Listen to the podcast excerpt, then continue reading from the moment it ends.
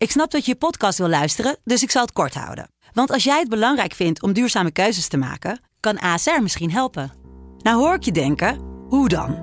Nou, bijvoorbeeld bij het duurzaam herstellen van schade. Of de premies die we beleggen volgens ons duurzaam beleggingsbeleid. Dat bepaalt waar we wel en juist niet in investeren.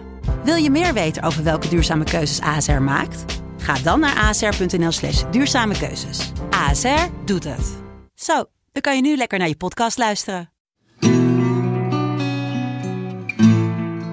Mulligatawny. De klank is verslavend. Als ik denk, ja, dat ga ik maken, spreek ik het woord een keer of wat achter elkaar uit. Mulligatawny.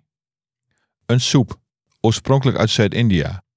De naam is een verbasterde samenvoeging van de Tamil-woorden milagai, chili of milagu, peper, en tani, water. En staat dus voor peperwater.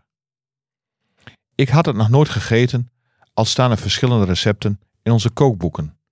Waaronder die met honderd kippensoepen van over de hele wereld. De versie die ik maak zal een afgeleide zijn van het origineel. Maar naast kip gaan er soepgroenten in, ontbijtspek, uien, knoflook, currypoeder, bloem, kippenbouillon, sap van een citroen, een zure appel en slagroom. Mulligatawny. Het is volgens mij ook de favoriete soep van het karakter Newman in The Soup Nazi, de honderdzestiende aflevering van Seinfeld. De titel slaat op de eigenaar van een nieuwe eetzaak in New York. Fantastische kok, maar ook een hork die zijn klanten afblaft. Het is, in ieder geval het recept dat ik had, best gemakkelijk om te maken. En ik vond het zelf erg lekker.